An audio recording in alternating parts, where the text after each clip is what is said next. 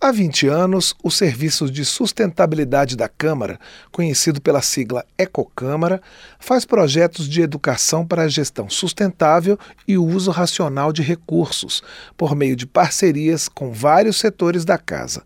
Um dos itens da política socioambiental é a preocupação constante com o consumo de água. Desde o ano 2000, há um movimento para enfrentar dois desafios comuns a quem se alinha na solução das crises provocadas por mudanças no meio ambiente: ter água boa e gastar menos. Talita Dornelas, chefe da seção de instalações hidrossanitárias da Câmara, diz que o primeiro passo foi monitorar o consumo.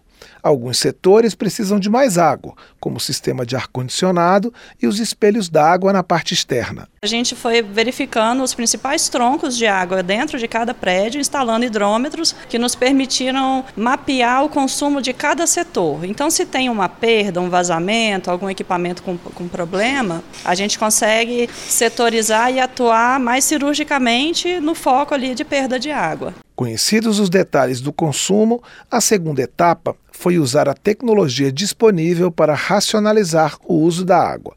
Talita Dornelas cita as torneiras que fecham sozinhas e despejam menos água e dá outros exemplos. Nós temos prédios muito altos, então às vezes você pega um prédio igual a Anexo 1, são 28 andares, né? Você pega a parte mais de baixo do prédio, a pressão de água é muito grande, não precisa. Então a gente tem reguladores de vazão, né, em função dessas pressões em cada ponto para que desperdice menos água no uso. Os vasos hoje, né, com bacias com caixa, né, que você não usa aquela descarga que às vezes trava e a água fica o dia inteiro correndo. O uso da tecnologia e o mapeamento do consumo deram bons resultados.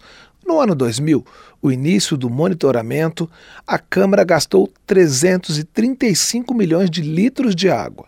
Em 2022, foram 113 milhões, um terço do que se consumia há duas décadas. Nesse período, a economia foi de 85 milhões de reais. Esse esforço para racionalizar o uso da água também inclui projetos de lei, como o que institui a Semana Nacional do Uso Consciente da Água.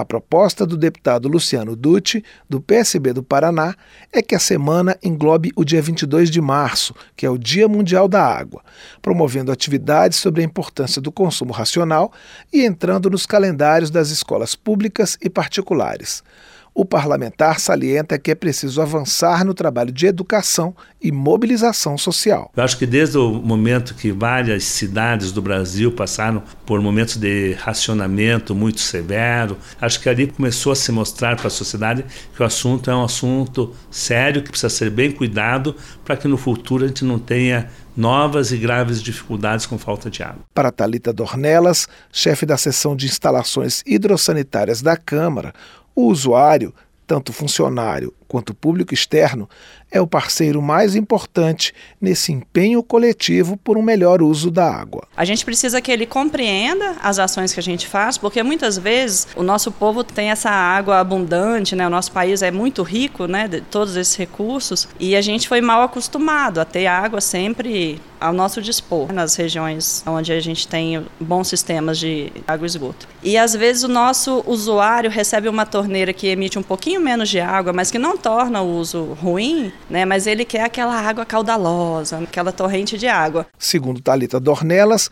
o próximo passo para consumir água de maneira mais racional na Câmara são os investimentos em reuso.